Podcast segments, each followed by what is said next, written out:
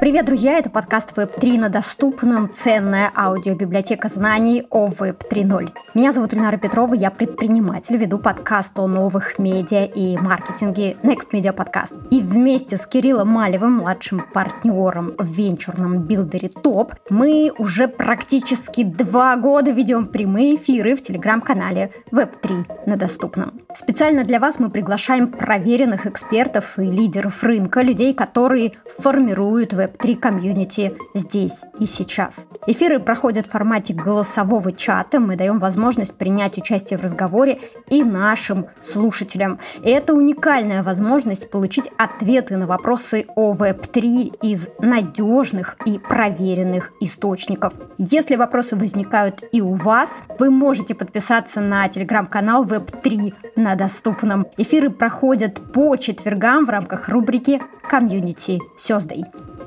Мы начали делать эти эфиры в январе 2022 года. За это время у нас накопилось около 100 записанных прямых эфиров, и первую половину 2024 года мы будем их выпускать в очень плотном графике по несколько эпизодов в неделю. Обязательно подписывайтесь на наш подкаст, чтобы узнать все о мире Web3.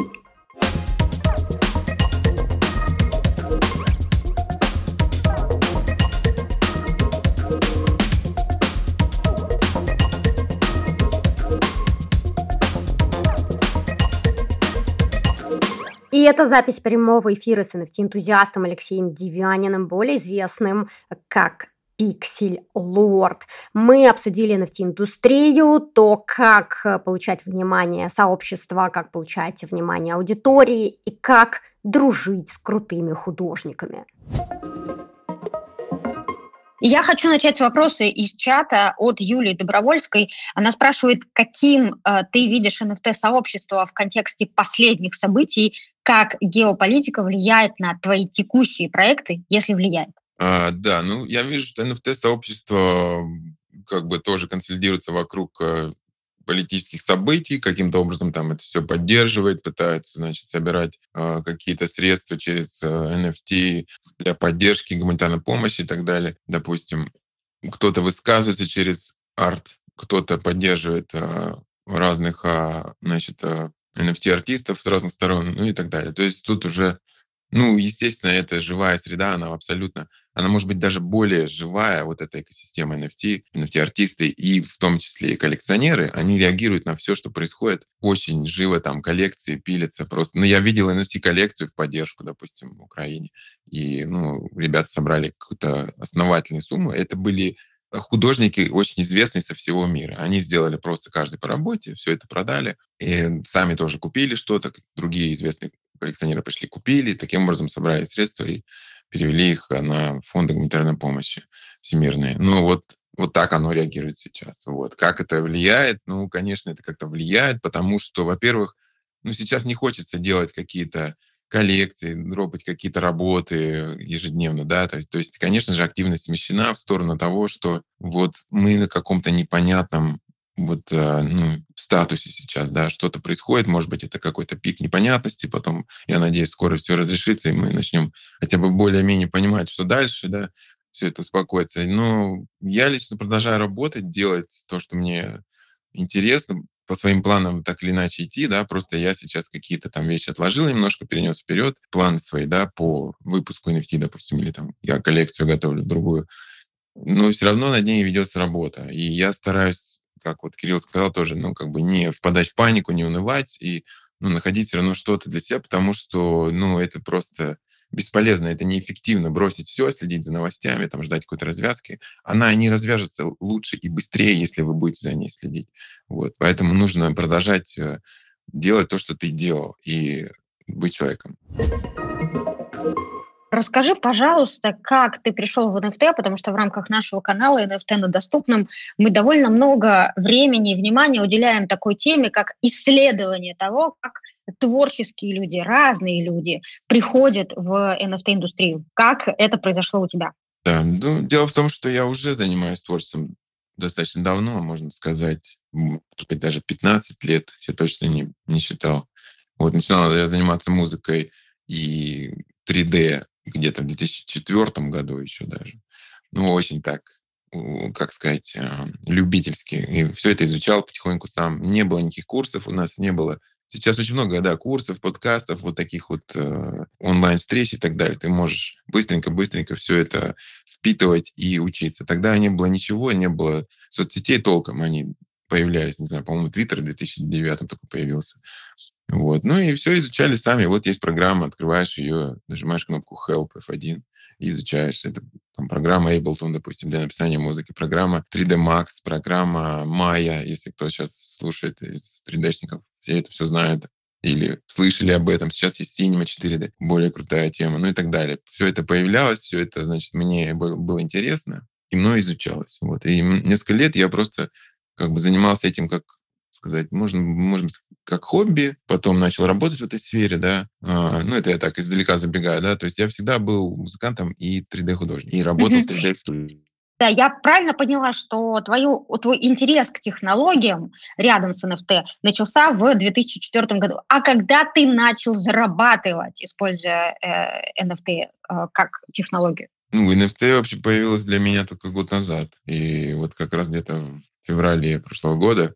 Вот. Но я просто имел в виду, что, ну, может быть, это важно действительно, что я не был как бы человеком со стороны и вдруг начал делать NFT. Я был в музыке, в творчестве, у меня были подписчики. В Инстаграме у меня было там где-то 5000 подписчиков, в Твиттере у меня было, допустим, 70 тысяч подписчиков, ну, потому что он как-то более у меня был развит, и он был нацелен на весь мир. То есть это иностранный Твиттер, в котором я, в смысле, интернациональный, в котором я не пишу на русском достаточно давно. Вот я выпускал музыку и к ней рисовал сам обложки, да, ну вот каждому альбому, который я пускал, нужны обложки. Или там, допустим, каждому треку и альбому нужно делать какое-то музыкальное видео. Я это делаю иногда сам, иногда с какими-то режиссерами мы вместе все снимали, либо мы рисовали это и так далее, и так далее. Вот на NFT не было для меня до прошлого года. Хотя оно существовало, да. Мы знаем, что NFT существует с 2017 года. В 2020 был тоже какой-то более-менее всплеск внутренний такой. Он, ну, был достаточно небольшой, потому что NFT еще не заметили вот такие крупные какие-то художники. И вот в 21-м, и я тоже это все заметил, и начал пробовать себя в NFT. Именно вот имея уже такой вот бэкграунд, где я мог и музыку создавать для других NFT-артистов, с чего как раз я начал, да, коллаборации делать. И делать уже свои дальше сольные работы, ну, допустим, там NFT-арт как статический арт, да, или там какие-то анимации, или коллекции начал делать, об этом дальше расскажу, да. Вот примерно вот так это началось. Но ну, просто что важно понимать, что до этого 10-15 лет я уже в этой сфере, ну, кручусь и занимаюсь музыкой и творчеством всегда, в принципе, всю свою сознательную жизнь, взрослую жизнь. Да, спасибо большое, что ты расставляешь эти акценты, это действительно важно. Важно, что ты пришел в эту индустрию с уже довольно интересным накопленным опытом и с накопленным социальным капиталом, в том числе в социальных медиа, и об этом мы тоже сегодня поговорим. Итак, ты известный электронный музыкант, 3D, NFT-художник, музыкальный продюсер, владелец, совладелец музыкального лейбла Hyperboloid Records. Я думаю, что многим слушателям нашего эфира интересно, а какую часть твоих доходов приносит сейчас NFT-рынок? Ну, сейчас, я думаю, сместилось все, конечно, в NFT-рынок за последний год, потому что был вот этот всплеск интереса, и, соответственно, я оказался на этом всплеске, и мои работы покупались достаточно активно. И это большая часть доходов, может быть, 80%. Остальное — это еще коммерческие заказы, которые я, в принципе, делал и до NFT. Там коммерческая музыка, коммерческие какие-то 3D-проекты, инсталляции для выставки и все такое. Выступления на фестивалях. То есть 80% твоего текущего дохода составляют продажи NFT? Ну, получается, что да, вот на прошлый год так сложилось, да. То есть он сместился, и он достаточно быстро экспоненциально вырос, да, именно вот из-за этого всплеска. Блин, экспоненциально звучит очень хорошо, очень нравится, рад за тебя, Леха, красава вообще. Слушай, ну, когда коллаборация с Beeple, у меня вопрос, когда коллаборация с Gremplin, и у меня будет еще вопрос, вот, то есть ты опубликовал 4 коллекции, последняя там Метаверс, Рейверс, которая насчитывает 606 мета-NFT рейверов. Соответственно, вопрос, почему 606, а не 666? Вот. И еще хорошая динамика в этой коллекции, потому что 195 работ опубликовал, ты уже 140 раскупили. Можешь что-то еще рассказать о ней? В чем идея? И как заходит вообще людям сочетание графики и музыки? То есть вот такая куча вопросов. Я буду, если что, задавать их заново. Да-да-да. Ну, смотри, во-первых, насчет коллаборации, Beeple — это круто, но я думаю, что Beeple — это как бы уже какой-то NFT-идол, который никто, к которому не подступится, даже его друзья. Да, ну, а про меня он, скорее всего, в курсе. Имей веру, Леха. Мне кажется, интерес, конечно же, я хотел, чтобы ты поколлаборировал с ним, а я вот такой наготовенько пришел, заманил его там на тон NFT-маркетплейс KidGames. Вот. Но я думаю, что получится. Думаю, достижимо. Он вполне нормальный чувак, мне кажется.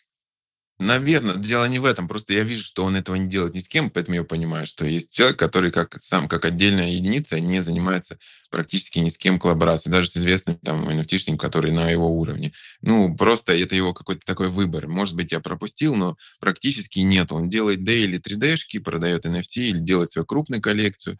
Ну, это просто уже какой-то, знаешь, отдельный такой вот, как сказать, недостижимые, и никто даже не пытается. Может быть, он такой сидит, а почему мне не предлагают коллаборации? Ну, потому что, чувак, ты просто бог какой-то NFT, там где-то сидишь, никто к тебе не лезет. Может быть, это и ок, да? То есть есть другие артисты крутые, которые, там, допустим, есть Пак, может быть, кто-то в курсе, Пак — это такой очень модный, известный. Я просто решил уточнить, что артист — это художник, креатор, кто угодно, очень творческий человек, да, то есть это не артист в смысле, как Галкин или... Да, в английском мы говорим артист, это значит художник, креатор, или там музыкант — это тоже артист, 3D-артист, мьюзик-артист и так далее. Вот, и Пак — это вот такой чувак, который в NFT делает всякие необычные акции, по сути, ну, в смысле, экшенс, такие, как бы, акционизм занимается, да, то есть он, допустим, он делал коллекцию, где ты можешь соединять две NFT-шки, сжигая одну, то есть у тебя из двух получается одна. Таким образом, постоянно общее количество всех NFT уменьшается, и, ну, соответственно, цена растет. Такие он штуки делает, концептуальные очень. Вот мы с ним как бы кое-что делаем. Я для него сделал звук на его работу, причем я у него не спрашивал, я просто... я писал, да, мы когда с ним в Твиттере познакомились, он меня зафоловил, и я на коммент ему ответил, что типа, давай я сделаю звук на твою работу. Он сказал, да, конечно, прямо в комменте онлайн, то есть это публично было. Вот. В чате он мне ничего не ответил, и я такой, ну ладно, окей, видимо, одобрение есть, я сделаю. Я сделал, он репостнул, все, больше ничего не произошло, но это уже коллаборация по факту, да. Такая непроданная, не выпущенная, да. Вот, поэтому вот тебе и Beeple, то есть это все рядом. Я к этому не стремлюсь, но это прикольно, оно может как раз появляться, когда ты не стремишься, когда ты просто делаешь все с легкостью. Это тоже отдельно интересная тема, которую я бы хотел обсудить. Но мы сейчас переходим к твоим вопросам, да, допустим, коллаборации, понятно, да. Плюс мы еще делали коллаборацию с мистером Уазо, или как он там называется? Мистер Уазо. Мистер Уазо называется, а мы его по-русски называем мистер Озио, многие так говорят. Это известный такой музыкант из 90-х, 2000-х и режиссер, да. Многие тоже его знают, особенно там мое поколение, кому 30+. Вот. И он сейчас тоже в NFT очень круто залетает. Он делал свои коллекции на Foundation. В основном они все были без музыки. То есть он использовал свои там какие-то персонажи, вот, пиксельные вот эти. Флэт-Эрик называется его персонаж. Все видели его клип, скорее всего. Флэт-Эрик — такой желтый персонаж, который сидит в офисе и типа берет трубку телефона и начинает так танцевать с ней. Ну, такая вот мягкая игрушка. Флэт-Эрик называется. Посмотрите. Можем потом ссылками закидать в чат, да? Или если кто сейчас найдет, киньте, пожалуйста, ссылку в чат тем, кто слушает. Вот, мы с ним тоже списались именно в Твиттере. И вот, ну, это тоже важная тема, да, как вы можете сдружиться с художником, который крупнее вас, допустим. Надо быть как бы в Твиттере, надо тусоваться вокруг них, и потом они такие, о, интересный чувак, давай с ним что-то повзаимодействуем, да, и потом можете списаться или там совместную работу предложить. И вот мы с ним сделали вот один из наших мета-рейверов, которых ты сказал, это моя коллекция, одна из последних, которая сейчас еще идет в производстве, да. Там выпущено только 200 мета-рейверов, и вот один из них — это работа с ним, а вернее два там даже, да, два токена, работа с ним. То есть он дал мне музыку, а я сделал мета-рейвера. И то есть суть-то в том, что каждый NFT-токен мета-рейвера — это как бы персонаж, вот этот рейвер, визуально, и трек к нему идет. То есть ты можешь слушать музыку и использовать как-то этого, картинку персонажа. И в том числе, я в последнее время вот заявлял об этом в Твиттере, кто-то увидел, кто-то нет, вы можете эти треки использовать в своих других проектах. То есть я написал, что если вы купили токен, то вот этот трек, который есть в этом токене, вы можете взять там не знаю, свой ролик в YouTube поставить, какую-то вашу работу. Прикольно. Да. То есть получается, ты не просто покупаешь ролик, ты покупаешь персонажа. Вообще кайф. Да, это за этим будущее. Вот, еще такой, да, ответ про коллекцию. Ты спросил, почему 606? Потому что это музыкальный мем, скажем так. То есть 606 — это очень известный музыкальный синтезатор, грув-машина. Называется он TB-606. То есть это вот тот самый кислотный звук, который вы все знаете. Да? Ну вот этот acid-музыка, допустим. Вот этот кислотный... acid-транс и все такое. Это легендарный звук, и эту цифру все знают музыканты. Музыканты также знают 303 и 808. Это тоже легендарные синты и бит-машины. 808 вы все слышите каждый день в любом треке. Это такое, ну, типа бас-бочка, которая сейчас вот везде в рэп-музыке используется. Вот. И я поэтому решил, что, ну, интересно же делать еще привязки. Почему столько токенов, а не столько? Ну, это музыка же, поэтому вот 606. И сейчас сделано 200. И коллекция, да, как я уже сказал, идея коллекции в том, что мы делаем разных персонажей, это потому, что я коллаборирую с артистами, да, то есть я хотел коллекцию изначально делать не один, и сейчас так идет, то есть у меня уже там, наверное, порядка 5 разных художников и музыкантов задействовано. Сначала я делал все сам, то есть и каждого рейвера я делал сам, и музыку сам, но сейчас вот для меня рисуют уже другие художники, мы с ними вместе как бы кооперируемся, они придумывают, допустим, несколько вот этих рейверов, и я под каждого пишу короткий трек. Обычно трек минута-две, не длинный, скорее даже минута. Иногда бывают 3-минутные треки. То есть там такого нету правила, да, что треки это вот столько-то, треки это такие. Треки разные, стили музыки тоже разные абсолютно. В основном электронные, потому что рейверы, то есть, да, это всякие там техно, эсид, брейкбит, хаус и так далее, дабстеп. Вот это все. Прикольно, слушай, спасибо большое, мне очень интересно. Эльнара, спасибо большое за эфир. Просто заранее прощаюсь со всеми, а то у меня вот сейчас с минуты на минуту начнется мероприятие одно. Вот. Спасибо всем большое, что пришли. Спасибо, Эльнара, спасибо, Алексей. Да, Кирилл, спасибо. Спасибо, что успел провести с нами эти полчаса, задать эти важные, интересные вопросы. Пусть у тебя все пройдет хорошо. И у меня вопрос, мне кажется, он будет любопытен для всех начинающих NFT-артистов.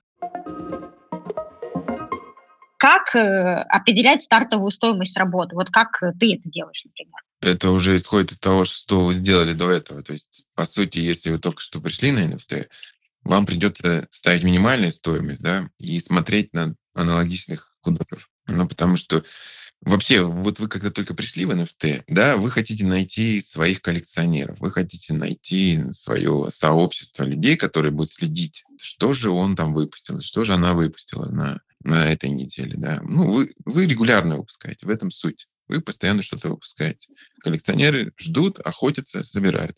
В какой-то момент вы становитесь популярным, и они уже в очередь выстраиваются и ждут, что во вторник будет выпущено. И они такие приходят и разбирают. И тогда уже вы цену манипулируете. Понятно, что исходя из спроса, вы подбираете цену потихонечку. Но вот когда вы только начинаете, этих людей нету.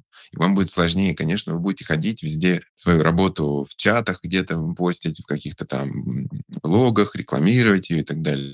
И поэтому вам нужно просто что сделать? Вам нужно сделать, чтобы коллекционеры появились. А для этого цена должна быть комфортная, низкая, скорее всего. Даже чуть ли не бесплатная. В плане того, что вы, допустим, делаете, вы заявляете, я делаю коллекцию, там, не знаю, из 100 работ каких-то, или даже 50 работ, мини-коллекция, да. И вы говорите первым 3 коллекционерам, которые на меня подпишутся, и там вступят в мои телеграммы или куда-то, что вы хотите развивать в Инстаграм, Твиттер, допустим, да, я подарю 3 работы, вот.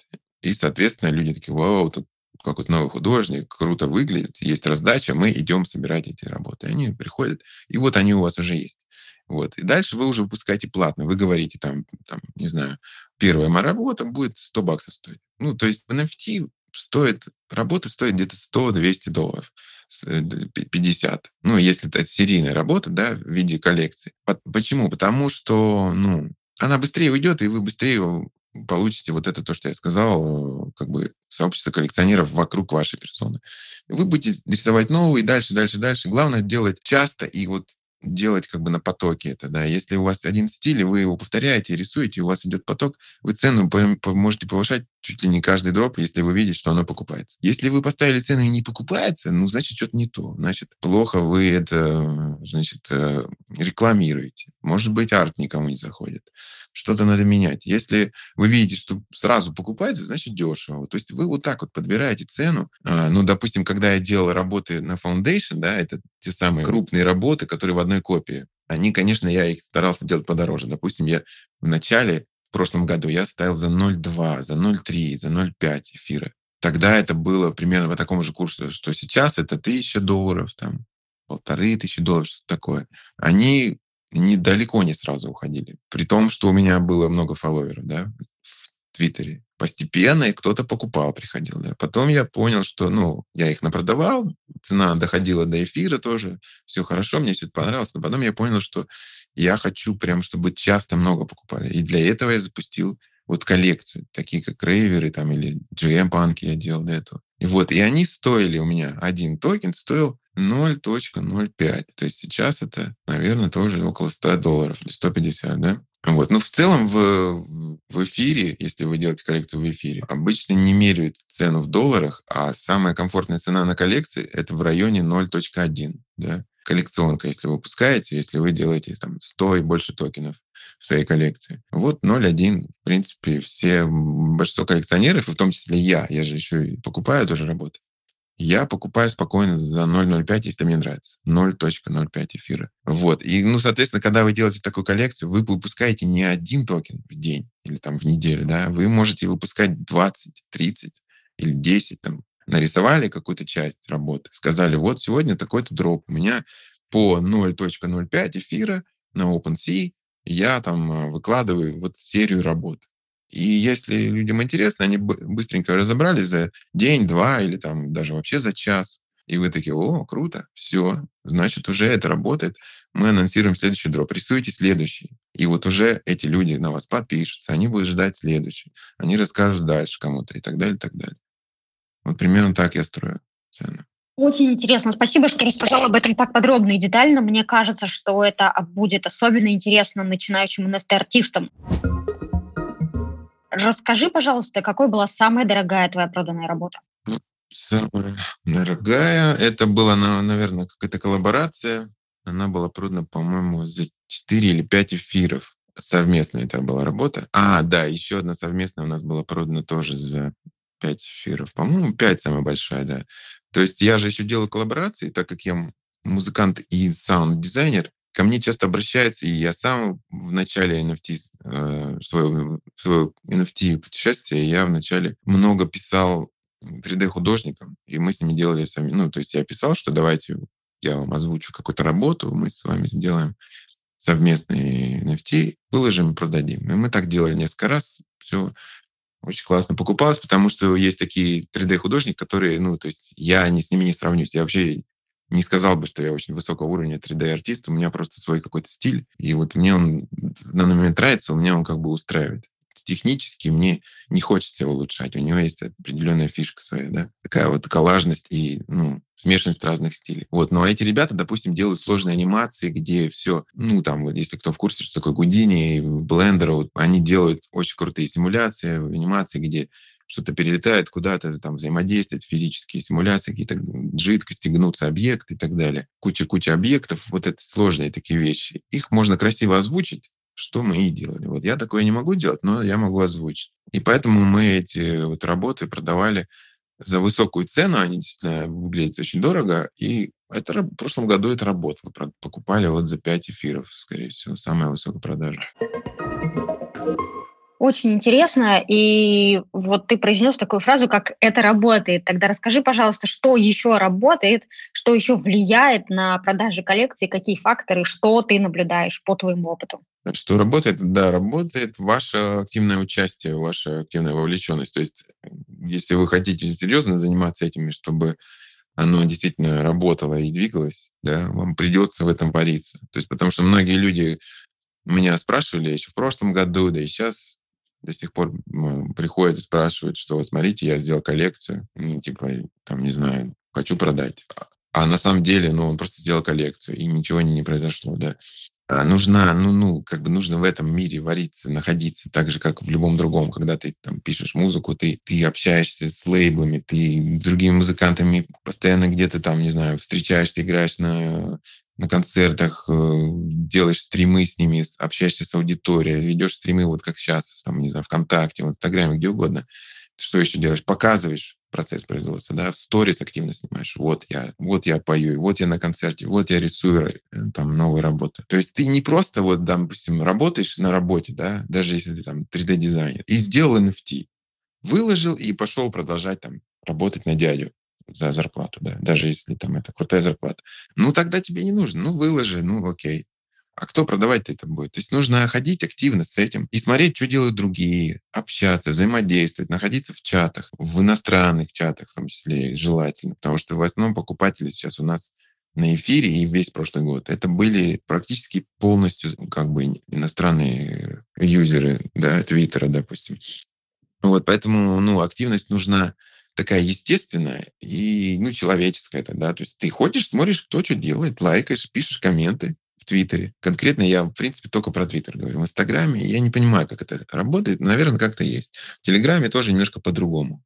Да, в Телеграме многие, сидят в этих NFT-чатах. Это, в принципе, что-то дает. Они друг друга поддерживают в этой экосистеме, работают, да. Там кто-то выложил работу, ты пошел ее репостнул, он попросил, смотрите, моя новая работа. Сказал, круто, давай, я тебе помогу. Написал коммент, сделал репост в Твиттере, да, ее увидело еще больше людей и так далее, и так далее. То есть тут вот коллективный такой разум работает, когда вы с другими артистами не конкуренты. Может быть, до определенного момента или... А может, и всегда. То есть я считаю, что NFT-артисты не конкуренты. Я всегда радуюсь, когда у кого-то есть продажи, я всегда готов помочь сделать эти продажи, да, если мне нравится работа, если это люди мне близкие, особенно друзья, конечно, я всегда буду за них топить. У меня есть те, на кого я подписан, те, с кем я работал, делал коллаборации, допустим, да.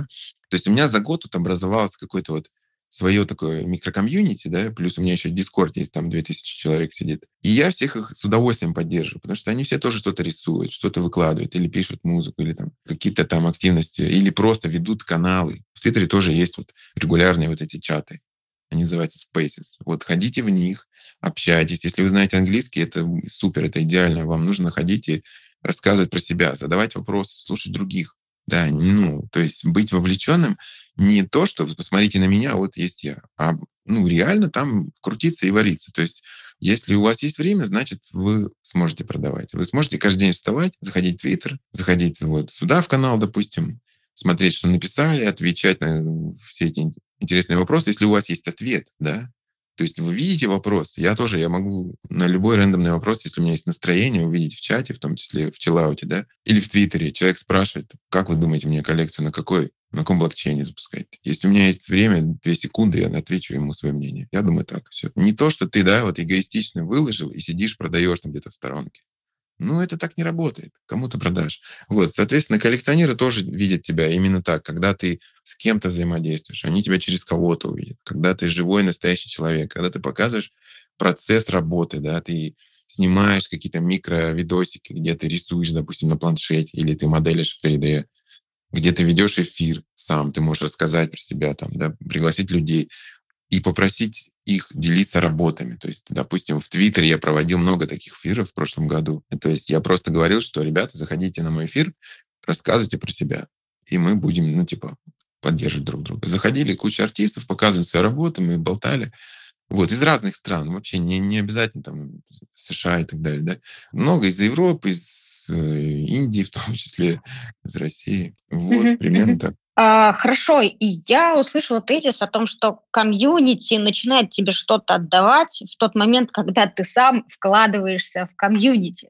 Да, в общем, так и есть. Тут еще работает какой-то нам недоказанный закон бумеранга и кармы, допустим, я так считаю, да, что если ты делаешь поддержку кому-то, особенно если ты покупаешь работу, да, вот реально уже свои деньги вкладываешь куда-то, то тебе это все возвращается потом через другие каналы продаж, допустим, или там каких-то других проектов, или классных связей, неважно. И множество раз я это для себя подтверждал. Я уже это говорил на том интервью в YouTube, которое мы упомянули, там я подробнее рассказал, да, если хотите, посмотрите, там, по-моему, целый час или больше, пару часов. Вот, и я именно имел в виду, что когда у вас есть какие-то средства, заработанные, допустим, с NFT, да, вот как у меня было. Вы не сидите на них и типа такие, о, круто, я тут коплю эти средства, никому не дам. Вы говорите, а пойду-ка я посмотрю, что я могу тоже купить. Ну, типа, это же экосистема. У тебя купили, ты купил. А тем более, что если у тебя купили там на эфиры, скажем, то ты спокойно можешь на 0,1 от этого эфира, да, 0,1, или даже 0,05, 0,01. Это микрочасть. Пойти и поддержать другого артиста. Я частенько таких видел и сам писал, типа, присылайте работы, я вот хочу поддержать тех, у кого нет продаж. И выбирал то, что мне реально нравится. Не просто, да, потому что я такой вот решил такой жест сделать и выбрать, а просто в том числе потому, что мне нравится персонаж и его работа, да. Я покупал работы нескольких художников из Африки, из Таиланда, таких вот. Но я вижу, что у них мало продаж, что у них там условия жизни хуже, да, чем, скажем, во всем остальном мире. Или просто какие-то интересные работы, которые мне понравились. Я вижу, что они дешево стоят, реально. Я думаю, блин, что такое, чувак не может продать. И я это делал. Не важно, сколько раз, не помню. Можете зайти на мой Foundation, там есть купленные, или там зайти на мой OpenSea, вы увидите. Хотя в том-то и суть, что их уже у меня нет, потому что они потом продались. То как раз я о чем я и хотел сказать. Я выставлял... Да, давай... Они продались. Давай я сейчас как раз хочу про это спросить. Первый вопрос, какие работы ты коллекционируешь сам? И второй вопрос касается вторичного рынка. Всем интересно сегодня, как заработать на повторной продаже токенов. Точнее, правильно будет звучать вопрос следующим образом. На продаже каких токенов можно заработать? Как выбирать интересные работы? Как это делаешь ты? Да, ну смотрите, вот первый способ-то я вам сказал уже, да, что это такой... Отсутствие какого-то корыстного желания заработать, да, это, значит, такая небольшая как бы донейшн в сообществе художников, да. Ну, я вижу, что это все происходит, и я хочу, чтобы NFT как бы не заглохло, не сдулось, да, чтобы пузырь не лопнул, а просто потихоньку рос и там консолидировался как-то. И поэтому я понимаю, что уносить все заработанные деньги — это неправильно, потому что там кое-где они действительно, ну, типа... больше заработали, чем нужно, да, допустим, на вторичном рынке, да, ты же получаешь процент со вторичного рынка. И я подумал, вот это незапланированные продажи, и я могу их спокойно обратно инвестировать в NFT. И поэтому я просто иду и выбираю то, что мне нравится. Вообще абсолютно несмотря на то, что продастся или нет. Просто вот как бы такой чистый от сердца поступок коллекционирования ради именно художества, ради искусства, ради работы, которая мне нравится. Вот. Такого я делаю периодически, там покупал, и в прошлом году очень много так работ. И дальше что я делал? Я их просто выставлял как минимум в 2 раза дороже. Тут же выставлял, или иногда выставлял просто нереально дороже, в 4, в 10 раз. Просто так. Купил, и все. Я не хочу это продавать. Но я на всякий случай выставлю, а вдруг там что-то произойдет. И реально это происходило. Вот недавно работа моего друга, с которым мы, в принципе, до сих пор даже делаем совместные штуки, он мне помогает. Есть такой художник иностранный. Он сделал коллекцию, начал коллекцию в прошлом году, да, и у него стоили они очень дешево, тоже типа там что-то $50 или $100. Это 0.05, опять же, да. Я купил, потому что он там скидывал, типа, ребята, смотрите, вот у меня дроп. Я захотел поддержать, чтобы у него шли продажи, чтобы там я как бы помог ему, все такое. И мне нравился стиль в том числе. И, собственно, выставил я его за 0.4, да, эфира. И забыл.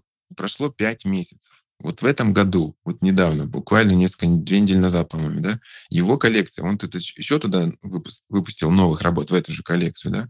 Его коллекция каким-то образом попала, наверное, на главную страницу OpenSea, по-моему, или еще куда-то, в какие-то там блоги, паблики, да, где там коллекция, обзор делают. Ее начали просто всю скупать. И дошли до моей цены 0.4, и тоже купили. И сейчас уже цена еще больше, там 0.5 и 0.6 у него цена за самые дешевые работы из этой коллекции, да. То есть просто я поставил и ни на что не рассчитывал. Это вот один способ. Таким образом я много работ продал. Уже говорил об этом, да. Чуть дороже или сильно дороже. Вот часть из этих работ, они у меня не проданы и лежат. Некоторые я вообще не хочу продавать, они даже не выставлены. Но мне просто нравятся они, да. Они мне, может быть, какой-то дают вот свою эстетический какой-то кайф, там, иметь это на кошельке, да, в будущем. А вдруг через 10 лет этот артист станет популярным? Очень популярно. Да? Представляете, у меня будет вообще за копейки его работа. Представляете, если бы у меня была бы работа Beeple или Пак сейчас. Вот, поэтому многие ищут таких вот артистов, которые, ну, в смысле художников, конечно же, в основном, которые крутой стиль, уникальный. Надо смотреть, чтобы стиль был уникальный, ничего не повторял. Да, и у них потихоньку ты видишь, что у них растет вот, растет как бы фолловинг в интернете, у них они постоянно работают, активно очень выпускают. Ты понимаешь, что он никуда не денется через пару лет, допустим. Наверное, он вырастет, а может быть даже там, он будет сотрудничать с какой-нибудь крупной компанией, да, может быть там он найдет спонсора или будет работать в какой-нибудь огромной компании, да, делать там, не знаю, NFT-арт или видеоигры или что-то еще. И его работы автоматически тоже вырастут, да. И мои работы также вырастут, если я начну сотрудничать с крупными компаниями или, там, не знаю, выпущу сейчас коллекцию на тон. И, соответственно, те работы тоже вырастут, если эта коллекция продастся. Вот такие взаимосвязи, да, вы ищете, и вы смотрите доступные дешевые работы. И если есть средства, вы их скупаете и просто храните долго. Вот. Второй способ — это, значит, просто собирать коллекционки. Это вот эти все PFP-проекты, да, ну, аватары, NFT-аватары называемые, аватарки. Их очень много, и они выходят каждый день. Вы можете там их собирать тоже на разных платформах, и не только на эфире, на полигоне, на Солане, вот на Тоне, наверное, сейчас уже выходит и выйдет еще больше, да. Вы просто следите за коллекцией, вы делаете ресерч, вы делаете исследования, кто стоит за этой коллекцией. Допустим, если это я, вот вы уже сейчас прям делаете исследования, вы слушаете меня, вы смотрите мои соцсети, вы знаете мое имя, фамилию, вы смотрите на Википедии, кто я такой, вы можете легко это все найти. То есть я не анонимный какой-то чувак, который собрал коллекцию быстренько и потом продал. Таких очень много. Вот эти не надо брать. Эти желательно не берите, потому что, может быть, вы можете быстро на них заработать, но это надо, чтобы повезло, чтобы вы следили за этим быстренько, купить дешево, продать на следующий день дороже. Вот. Но если серьезно, нормально к этому подходить, вы смотрите, когда есть классная команда у коллекции, да, реальных людей, которые реально там представлены в Твиттере, где-то еще, там у них есть Инстаграм, у них есть там история их, как художник, у них есть история, да, до NFT они были, они что-то делали, рисовали там или вели какие-то курсы, неважно что. Вот их, наверное, можно брать. Вы смотрите, насколько они популярны. Допустим, я покупал коллекцию одного художника из Инстаграма, у него 1 миллион, по-моему, или даже 2 миллиона подписчиков в Инстаграме. Называется он Cool Man's Universe, коллекция называется. Вот. Этот художник, ну, он есть где-то, вот его можно найти тоже. Там, у него есть личный Инстаграм, у него есть какая-то вики-статья про него, что вот, кто он, откуда взялся. Он много лет рисует работы в Инстаграме просто так. Вот всяких прикольных таких чувачков, которые называются Cool Man. Да, это персонаж, вот этот такой белый чувачок с разными, ну, в разных ситуациях. Анимирует их, вот он здесь что-то, вот жизненные какие-то ситуации попадает. Очень много подписчиков. Все любят его смотреть в инсте, да, ставить лайк. И как бы, собственно, вот от этого он набрал себе подписчиков. И когда он запустил коллекцию, я сразу увидел, это же тот чел из Инстаграма, который я тоже давно знаю и подписан. И, ну, собственно, у него 2 миллиона подписчиков. Естественно, его коллекция сейчас распродастся быстро, и цена на нее вырастет. И я его купил тогда еще за 0,5 эфира. Сейчас до сих пор он у меня есть. Сейчас он стоит уже 2 эфира. И я пока даже не хочу его продавать, потому что я думаю, что он и выше вырастет. То есть вот вы можете, на самом деле, ну, если тут есть слушатели-коллекционеры и не художники, вы можете зарабатывать иногда даже больше, чем художники. Да, потому что вот вы купите дешево и продадите в 10, в 100 раз дороже. Если вы там, допустим, купили бы вот эти Bored Apes, которые самые легендарные сейчас, да, они стоят уже там по 100 эфиров. Bored Apes в прошлом году, в феврале, стоили 0.1, что-то такое, 0.1. Вот. И вот видите, что произошло через год. Вот. И какие-то из этих коллекций, конечно, через год тоже выстрелят просто невероятно. Но мы не знаем, какие. Поэтому это такая вот спекуляция. Мы покупаем то, все, смотрим. Я очень много покупаю мелких вот этих NFT-шек, которые периодически появляются от известных людей. Многие из них у меня упали, и, естественно, я там потерял свои средства, да. А многие из них выросли чуть-чуть, некоторые выросли круто. Мне интересно, и слушателям нашего эфира тоже интересно, если у тебя продюсер, если у тебя команда, которая помогает тебе, в том числе, вести твою активную публичную жизнь, потому что многие в комьюнити отмечают твою способность быть публичным как один из ключевых элементов успеха. Ты упоминал уже о том, что довольно давно ведешь Twitter на английском языке, участвуешь в чатах, записываешь подкасты, на тебя даже подписан Гарри Войнерчук. Как это получается? Это команда, это продюсер? Или ты делаешь это все сам тогда? Сколько времени у тебя на это уходит? Нет, команды никакой нет, хотя у меня есть люди, которые мне помогают. Допустим, это когда я завел Discord, когда я сделал свою первую коллекцию GM, которая есть у Кирилла, допустим, да, я завел Discord и попросил некоторых друзей мне помочь. Они тогда на тот момент тоже разбирались с Discord'ом и это все умели. Вот. Друзьям я подарил за это NFT-шки свои. И, в общем-то, сейчас они уже тоже продали их и заработали на это. Вот. И, кстати, надо сказать, что вот когда я делал свою первую коллекцию, я многим друзьям подарил NFT-шки, да, некоторым. А некоторые сами пришли и сказали: о, блин, круто, мы типа купим просто потому, что прикольно, ты что-то делаешь, мы хотим тебя поддержать, да. И это стоило очень дешево. И там через 3 месяца они продали это в десятки раз дороже. Да? Когда был всплеск в моих коллекциях, там был один момент, когда они стоили там, где-то 3-4 эфира, джеймпанки стоили. Сейчас уже цена упала. Вот. И в этот момент им удалось как бы продать на вторичном рынке. И, собственно, они просто были в шоке, что вот они поддержали меня просто так, или даже я им подарил. И, собственно, заработали вообще с воздуха. Вот. Ну, это слово, да, о вторичном рынке и от поддержки друг друга, да. То есть вот если вы видите какого-то артиста, друга вашего, который сейчас занимается NFT, может быть, имеет смысл там 100-200 баксов кинуть ему на NFT, купить у него NFT. И если вы, тем более, если у вас друг, это вы верите в него, вы хотите, чтобы он продавался, да купите вы, а не кто-то другой. Там, да, не надо ходить и говорить: купите у моего друга, купи сам у своего друга, а потом еще и походи, поговори, смотрите, я купил. И по цепочке это все пойдет. И вам это выгодно, да, чтобы ваш друг продавался, потом его коллекция помпанется, и цена будет 3 раза выше. А про что мы говорили?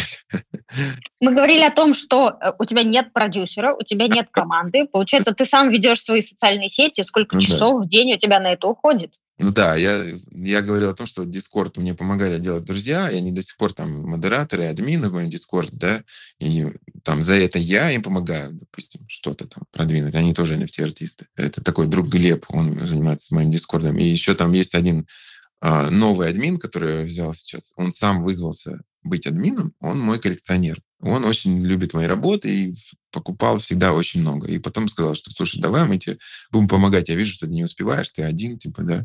Давай я буду вести твой Discord, писать туда тоже активно, постить. Я говорю, без проблем, давай я тебе за это еще подарю пару NFT-шек. Вот он был счастлив. То есть вот у меня какой-то такой есть стиль сейчас работы, без команды, но как бы на каких-то вот дружеских партнерских отношениях с теми, кто вокруг тоже вот в NFT что-то делает или собирает, или свое продает. Мы с ними вот через обмен полезностями, там, что я могу для них сделать, что они могут мне сделать.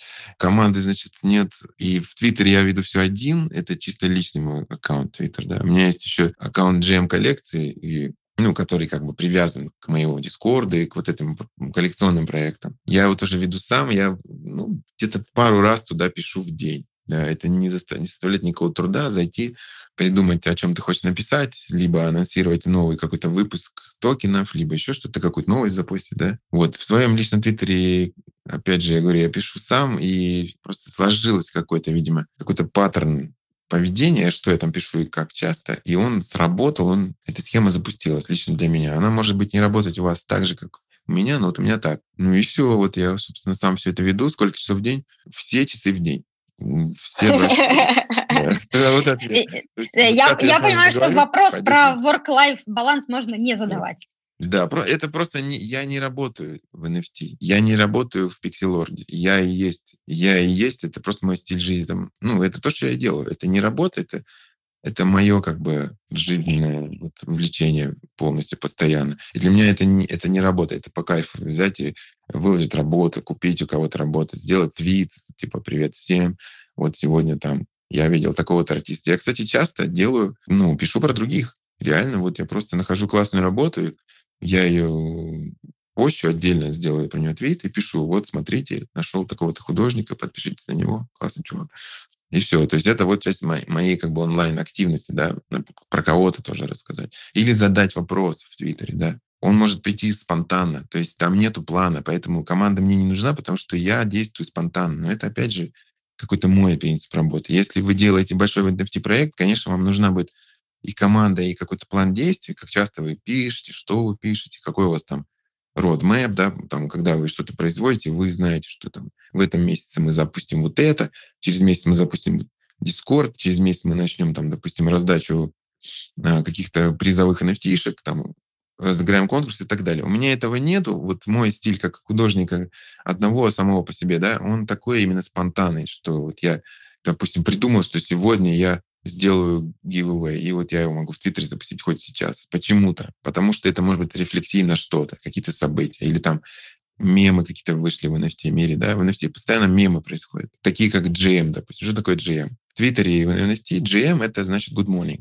Просто год назад стало популярно писать GM. Кто-то это запустил, мы не знаем, там один какой-то аккаунт это сделал. Постепенно начали все повторять. Просто вот напишешь GM, у тебя сразу много лайков, и можете сейчас даже это сделать, напишите в Твиттере GM. Вот. И, скорее всего, кто-то ответит тоже GM. Это как бы такой позывной, йоу, типа, да, хай, там, не знаю, что-то такое. Вот современный позывной получилось, что это GM. И они знают, что да, это значит связано с NFT, или с криптой, да. Многие пишут этот GM в крипте и в NFT. И вот когда я это увидел, у меня сразу родилась идея коллекции, и я сделал вот эти GM. 150 штук. Каждый GM — это картинка, визуально оформленные буквы GM. И они сразу выстрелили, сразу сработали, потому что это рефлексия на то, что происходит. Люди увидели, ничего себе, коллекция GM-ов от чувака, у которого 70 тысяч фолловеров. Конечно, мне их легче было продать, чем кому-то, у кого нет фолловеров. Вот они все скупили и начали там на вторичном перепродавать. Да, крутая история. Спасибо, что делишься. Я знаю, что в оценке NFT-коллекции есть такой критерий, как мемность, то есть потенциал того, насколько коллекция мемная. Это также важно, если мы говорим о ценности. Я хочу задать два коротких вопроса из чата, которые мы получили от подписчиков нашего канала. Короткий вопрос от Матео Филиппова. Есть ли у тебя план продаж? Я понимаю, что плана нет. Плана нет продаж.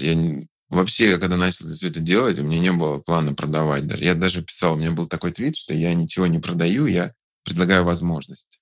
И вот люди уже решают, покупать и зачем. То есть у меня нету какого-то там, да, плана. Что вы покупаете? Вы покупаете эмоции, вы покупаете какую-то картинку, которую я сделал именно сейчас.